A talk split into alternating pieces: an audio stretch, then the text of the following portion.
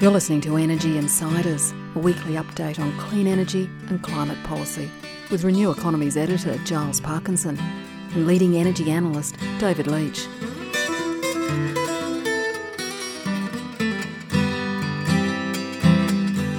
Hello, and thanks again for joining our little weekly podcast. This is Giles Parkinson from Renew Economy, and I do apologise if my tone's are not so dulcet this week, as I've left the microphone at home and I've gone travelling, so I'm uh, relying on a laptop microphone.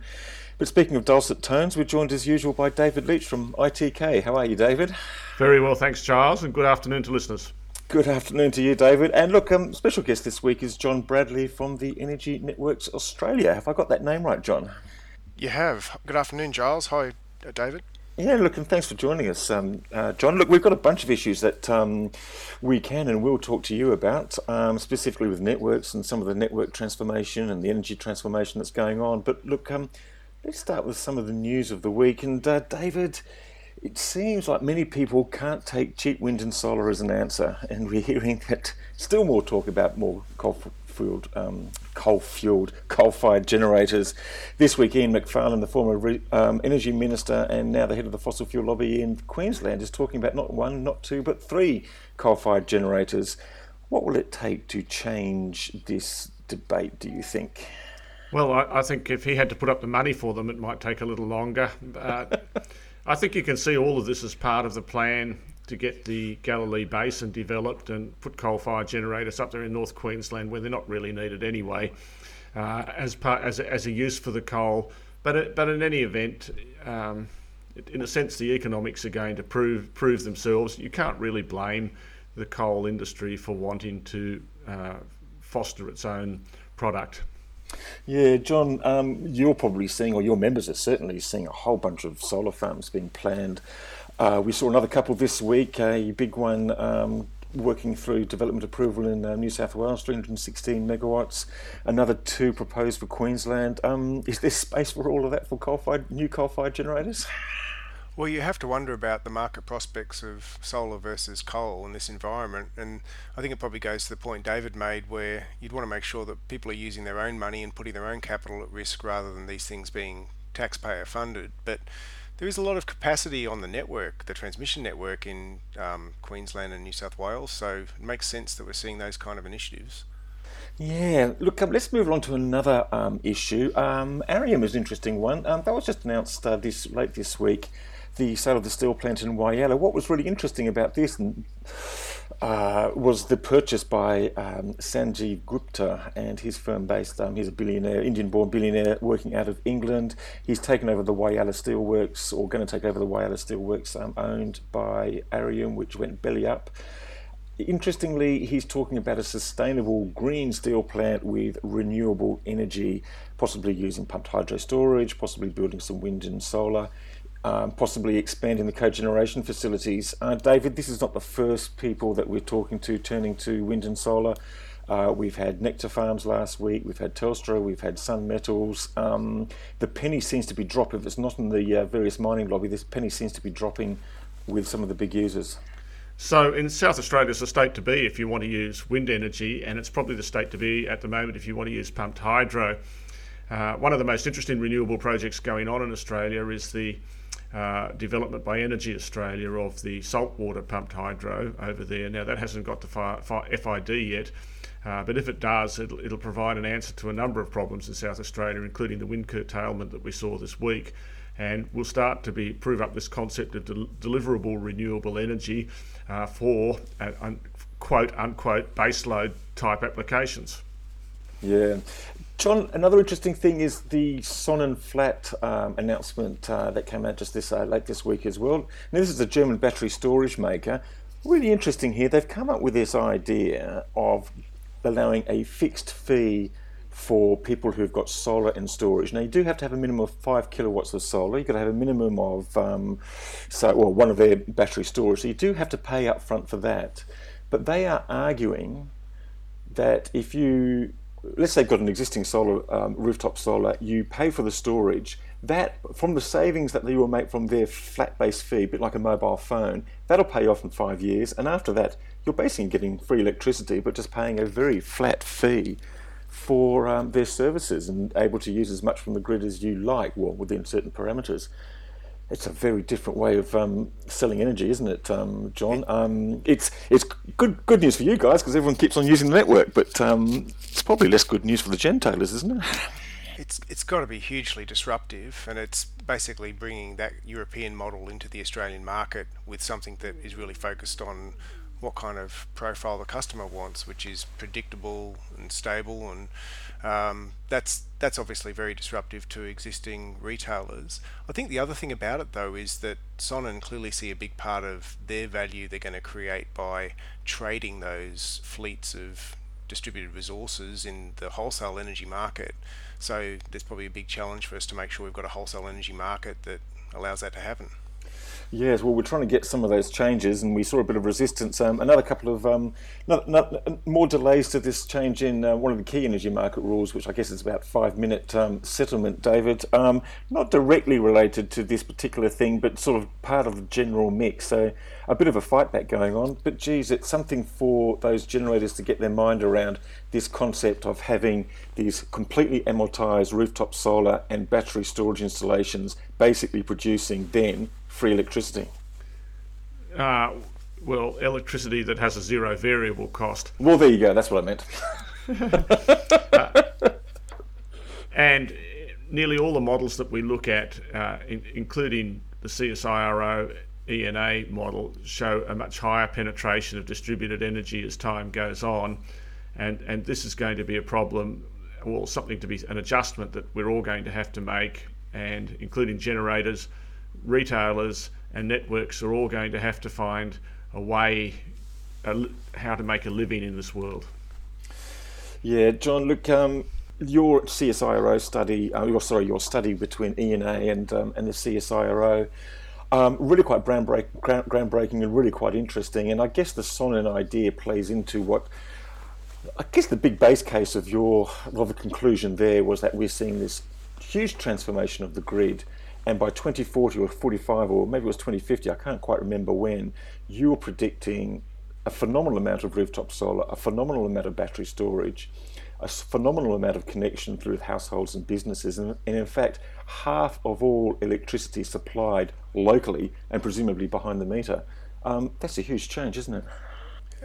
Absolute um, revolution really and and I think we're sort of living it now. I think the reason why we uh, undertook this study was because the market's um, moving now to um, create those kind of transformational changes, and we've just been talking about some of those announcements. But we see, you know, 25 to 40 percent of all of the investment decisions. Um, we're talking about you know, approximately 200 to 300 billion dollars worth of investment decisions being made between now and 2050 by effectively customers or their or their agents rather than by traditional utilities and so much of that energy coming from the edge of the grid. So the question is how do we harness that and send the right signals to get the full value out of all of those resources not only to avoid wholesale energy costs but also to keep a grid stable and make sure you've got um, the ability to keep the system secure for customers so, John, the question that your study didn't really answer, as far as I'm concerned, is, is what's going to happen to the value of networks in this world? I mean,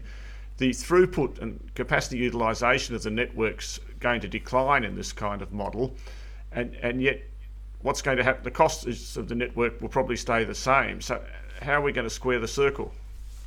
Yeah, well, we, we did look really closely at that David. And what we tried to do with the study was to sort of look through the different customer uses of the grid and the customer outcomes they were after, whether that was a zero carbon system by 2050 or whether it was um, affordable bills and security. But what that study told us was that if you can um, build out the grid in a way where you're relying on those distributed resources and orchestration of those resources so they're responding at the in the right place in the grid at the right time then you can reduce network charges by 30% compared to today. And that would be huge for the sustainability of our business model when people are talking about death spirals and the end of the grid. If, if we can't control our costs and make sure that we're putting downward pressure on those costs, then we are incentivizing a, a, death spiral and customers to leave the grid. If we can get those things under control, then you're actually providing access to all the markets that customers want to use to sell their resources into. So you're putting your finger on the exactly the challenge um, that we were trying to tackle with that study. And what you said then um, in that report was that you actually needed quite big reform and reform quickly. Did the Finkel review kind of lay out a reform package as quick and as dramatic as what you suggested needed to happen? Because the report really sort of said things need to change and quite dramatically within a few years. Otherwise, these technologies and these products like Sonnen and, and, and other ones are going to get away. They'll overrun the market, and then you'll end up with some of the issues that um, might create inequity between customers. And uh, in effect, the concerns would be not so much even for the traditional utilities as the kind of uh, unintended cost shifting that might occur between customers. But what Finkel's report did, it set up a structure. It probably didn't put as much specificity in terms of every process and every time frame, but he certainly pointed to the need to harness those distributed resources. He drew on that CSIRO analysis that you were referring to, Giles. Um, and I think the other thing that uh, his report uh, got right was um, the need for um, cost reflective uh, pricing to send the signals um, to those new um, products that are coming in. Uh, and you're seeing the innovation there with the Sonnen um, uh, proposals. So there's plenty of market readiness to respond, I think. We also saw the Energia proposal for a um, individual customers to have a, a demand responsive tariff where, whereby they could agree to be cut off from the grid for some number of hours a year and get a lower price. I mean, associated with that, we've got the fact that customers with distributed resources might just want to send their electricity, you know, to the next door neighbour. So you need some kind of geographic pricing. But we don't really seem to be making any real progress in the real world on any of these things, do we? I mean, there's really no change coming forward in tariff structures. The same old regulatory processes are going through. The same old fights are going through between the networks and, and, and the regulator. And the result is prices go up. Customers with distributed resources get a slightly unfair go at it and, and, and that actually further encourages grid defection. I mean, how are you actually going to get a, a situation changed in the real world? Yeah, yeah, you're absolutely right um, that this is the time is now. We need urgent action. I have to say that on these issues of pricing reform, networks and AER are really strongly aligned. The AER is um, administering these rule changes that were made that require networks to introduce cost reflective prices. And the AER is encouraging networks to come back with assignment models that that move customers onto those cost reflective tariffs as quickly as possible and get the signal through to the retailer. Where the problem's coming is you've had um, state governments, despite agreeing to some of this, you've seen state governments like Victoria preventing those changes from happening. Um, understandably because they want to make sure that customers are protected, but the kind of delays they're putting in mean that you might see uh, the, the cake becomes baked, that you get these cross subsidies getting baked in um, because we move too slowly to get the signal to the retailer. And that's the other thing, I guess, is that retailers have got a lot more tools now to manage their profile of input costs. They're, they're, using virtual power stations like the AGL model. So it is probably the right time to be making sure retailers are seeing a signal to help reduce um, pressure at peak demand times. Uh, and of course, um, John, um, you your um, your members would also like to be able to create virtual power stations and, and put some storage um, into the grid. And there's a, a bit of controversy about the ring fencing guidelines, and I know there's been a few exemptions made in South Australia and Victoria and possibly even Western Australia about um, so they can actually do a few trials and, and whatever. Um, how important is this for you guys, for, for, for the networks? Um, the argument from the retailer is that the networks can't be trusted to use the weight of the assets to um, extract competitive advantage um, on these. Um, on, on, on these installations, although sort of intuitively you would think that having storage in a network may help extract extractive value. You know, retailers are so trustworthy. Over to you, John. well, look, that's it. And, and, and I'm very happy for you to have another surf back to the retailers over their wholesale pricing because some of your members have been. And um, But look, uh, let's go to the ring fencing first. well, let's put to one side the irony of retailers uh, talking about competition given what we're seeing in reviews going on at the moment about um, the kind of um, lack of competition, lack of real competition occurring in some segments of the markets. I'll, I'll, put that to one side. Happy to talk about it if you guys would like to. But on that issue, it's a really valid issue for um, policymakers to deal with to make sure that there's no way that networks can be providing the monopoly service and somehow participating unfairly in energy markets. And from a network sector point of view, we're not looking to create a position where networks can be um, playing in energy markets and bidding in using those resources into energy markets um, through the network entity. But if you think about um, what networks can use, particularly battery storage for, but there's other forms of storage too, like hot water. They can be a key tool to avoid building traditional poles and wires, um, which is what everyone's been trying to encourage networks to do for, say, the last five to seven years. Um, and and the, the gold plating debate that's been there has been trying to encourage networks to think about innovative solutions that avoid poles and wires. So when we look at so tell me how hot yeah so, you go so, so just, just no no tell, tell, me about hot water and um, and and how what would that look like to the consumer or what would that look like on the on, on the network you, you you're dealing with hot water to to yeah. stop building more poles and wires yeah it's um it, it's the example of the way um, networks that are trying to use battery storage it's the example hot water is the example of the storage system we've had on the grid for uh, decades. In Queensland, they've got fleets of uh, off-peak hot water systems that are effectively controlled by the network through ripple control to reduce pressure at times of peak demand. And now they're in Queensland trying to, um, well, they are doing trials using those hot water systems as solar sponges to soak up surplus solar during the middle of the day. And they're effectively using what is a storage asset um, in a controlled way across fleets of, um, of systems. That's that is really what you, we will all see happening with really um, innovative uses of battery storage. And that's the kind of DER orchestration that everyone's excited about. Mm. But we've already been doing it for some time with hot water systems, and it's been the network business that's had the relationship with customers. So, from our point of view, absolutely, we, we've got to avoid networks dominating competitive markets. But by the same token, you don't want to see a situation where the solution for the network is to build poles and wires rather than use the kind of models they've been using for years. So I, I, might just jump in and point out that this is where South Australia is again very backward compared to Queensland. I never thought I'd say anything could be backwards compared to Queensland, but here we go.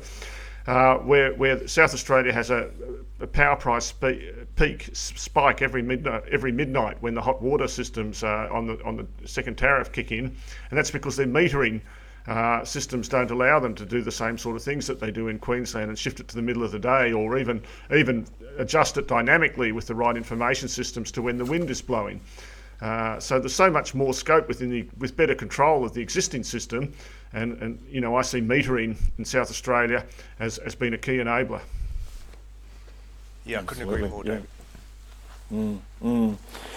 So, what's your next steps then on um, John for um, for Finkel Review? What what are, what are you hoping to happen now? What do you think must happen now? Because there's been almost like a bit of a gridlock. We've sort of the, the debate came in and it seemed to come to a halt when we started talking about whether we're going to have coal or no coal-fired power stations.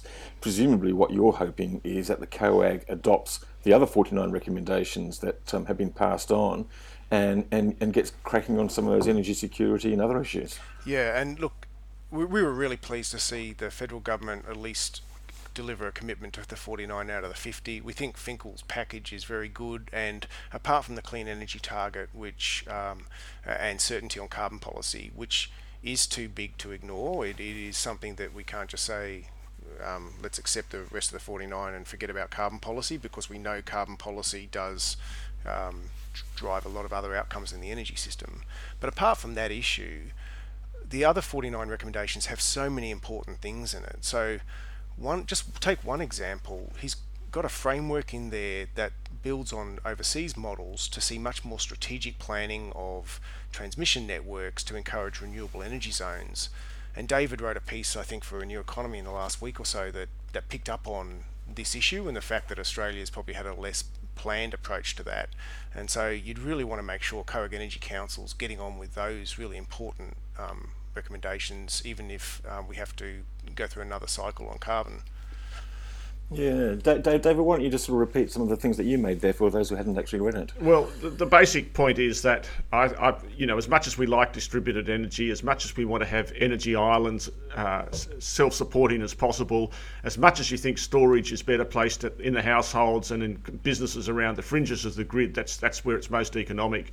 You still need a very really strong transmission backbone. Uh, and I personally think the uh, expansion of renewable energy is going to end up being cramped by the lack of transmission capacity. And, and the fact is, it takes a lot longer because of planning and easements and all the process you've got to go, to go through to get the transmission done.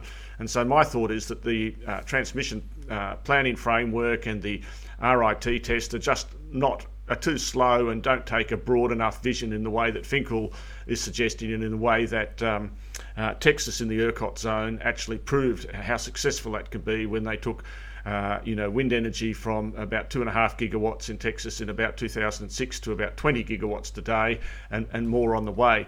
Uh, John, I can't leaving that to one side. John, the other side of things, not directly related to Finkel, was is the Frydenberg's uh, proposal to abolish some of the rights of appeal to the that the networks have from AER decisions to the Australian Competition Tribunal. I, I mean, the, the, Competition Tribunal has actually been supported by the courts. A lot of us think that networks have over-earned despite everything, but I just wondered what you thought about the legal, what what the networks are going to be doing about this. Yeah, well, uh, look, it is a it has been a really profound concern as you'd expect for networks and investors. I mean, just to put the, the process in context, the, the Commonwealth and the COAG Energy Ministers had been running a process for 12 months to review the regime. They put out public statements saying they were going to reform the limited merits re- review process and bring it back for decision in July. And then the Commonwealth has announced unilaterally that it's going to introduce federal legislation that abolishes the, the regime that investors have been seeing as part of the regulatory framework and which they've been going around to overseas um, debt and equity providers talking about the rigor of the framework and now the Commonwealth's unilaterally abolishing it. So in terms of the process by which energy policy and regulatory frameworks are administered in Australia, it's it's a real shock to the system. There's the Australian Energy Market Agreement, which is how all states and territories in the Commonwealth agree to manage the regulation and the law, explicitly says that no state or, or federal government will do anything unilaterally, and yet here we are with the Commonwealth announcing it uh, in a press conference without notice to the other state governments or to the industry. It was a bit of a shock. That's how energy policy seems to be made at a federal level these days. I mean, if it's not, uh, you know, someone talking to the cabinet about coal fire generation. It's uh, Turnbull announcing one day Snowy 2, you know, uh, to, the, to a market that hadn't heard about it before. It's very hard to see how these, I mean, I must say, it's hard to see how these federal announcements, whether they're good or bad, uh, can be properly aligned with the proper planning process that you're supposed to go through. And I think it indicates the lack of agreement and lack of alignment uh, on, on a vision. And I wish, I wish we could get to that to start with. Yeah, I think you're absolutely right. And I think whether you're an investor in solar and storage at a household level or a, a, renewable entrant or even, you know, one of the big three thinking about what you do with your generation fleet or network business, there's just unnecessary cost that will be incurred in, in a capital intensive industry if the regulatory framework is decided by press releases and election cycles. It's it's something that we've had a stronger degree of bipartisanship and and stronger degree of stability in the past, and it now seems to. Um, in the panic of community concern driven by price increases, um, we are at danger of throwing some of the baby out with the bathwater, I think. Mm. John, just um, just a final question. Just getting back to that CSIRO vision and what you were talking about network prices, and um, I guess one of the issues raised in the Sonnen battery product launch.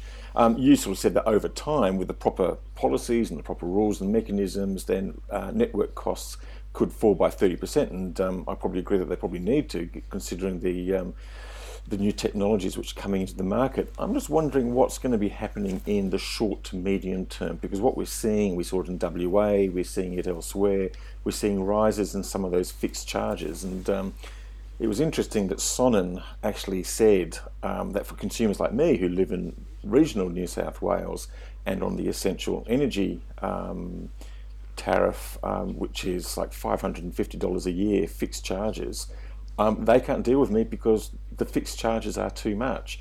I'm just wondering, do you think that those fixed charges are going to continue to rise in the short to medium term? And can they afford to rise? Because I think it's going to it's going to trigger some unwanted results if they do.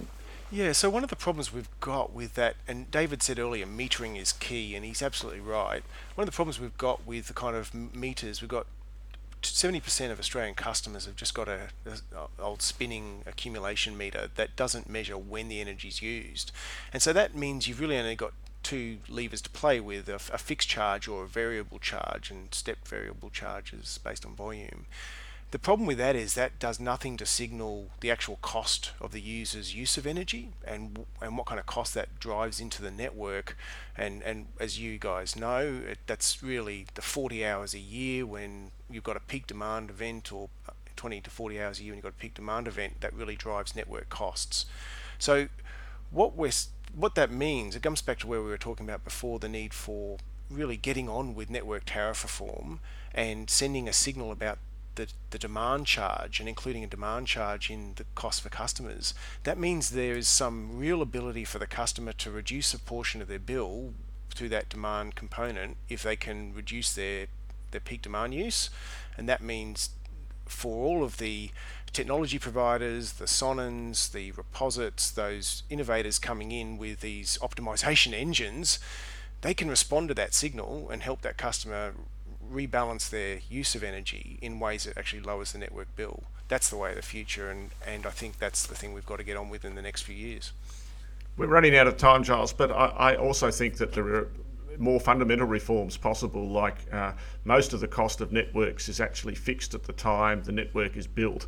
That's when the vast amount of lifetime cost of a network is incurred. So I, personally think when when when new networks are built and house connect houses are connected, it, it should be it might you might think about factoring it into the price of the house. Is just that the cost of being connected to the network and you reduce the RAB and the future growth in, in prices that way. And over time you, you make more of the network cost variable and, and, and you know provide some other options. Anyhow we've been going for a while Indeed, indeed, and thank you very much. Look, um, just uh, looking at um, some of the things co- upcoming, um, I'm still waiting for an announcement on the energy storage, uh, sorry, the battery storage tender from South Australia. I thought it was going to be in the last week. It doesn't seem to have been. Maybe they had Whyalla and Arrium to think about, but they better get cracking if they're going to get that built by December the first, which is when they wanted to install that battery storage, and when AEMO, uh, the market operator, s- suggested what they will really need to have it to get through the um, the challenges of next summer. Um, we've also got a COAG Energy Ministers meeting coming up in the next couple of weeks. David, anything else on your agenda in the next week? What are you looking out for? Uh, not in the next week, but the week after that, of course, is the CEC conference, which is uh, one of the biggest conferences of the year. And um, so, ongoing we'll news flow. We'll all gather then. What about you, John? Any, any, any upcoming stuff? Our, our real focus is on that COAG Energy Council, which is uh, next Friday, the 14th of July, and let's hope that we do get some action on Finkel.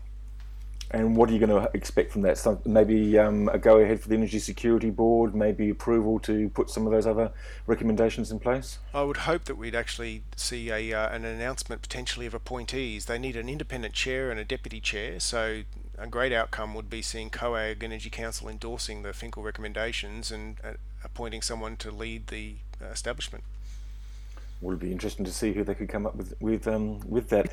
Guys, look, thank you very much for joining us. Um, apologies to listeners if the sound quality wasn't fantastic. I will promise to bring my microphone next time. And uh, John, once again, thank you very much for joining us. Thanks for having me. And uh, thank you, David, once again. Cheers. Okay, thanks everyone. Bye bye.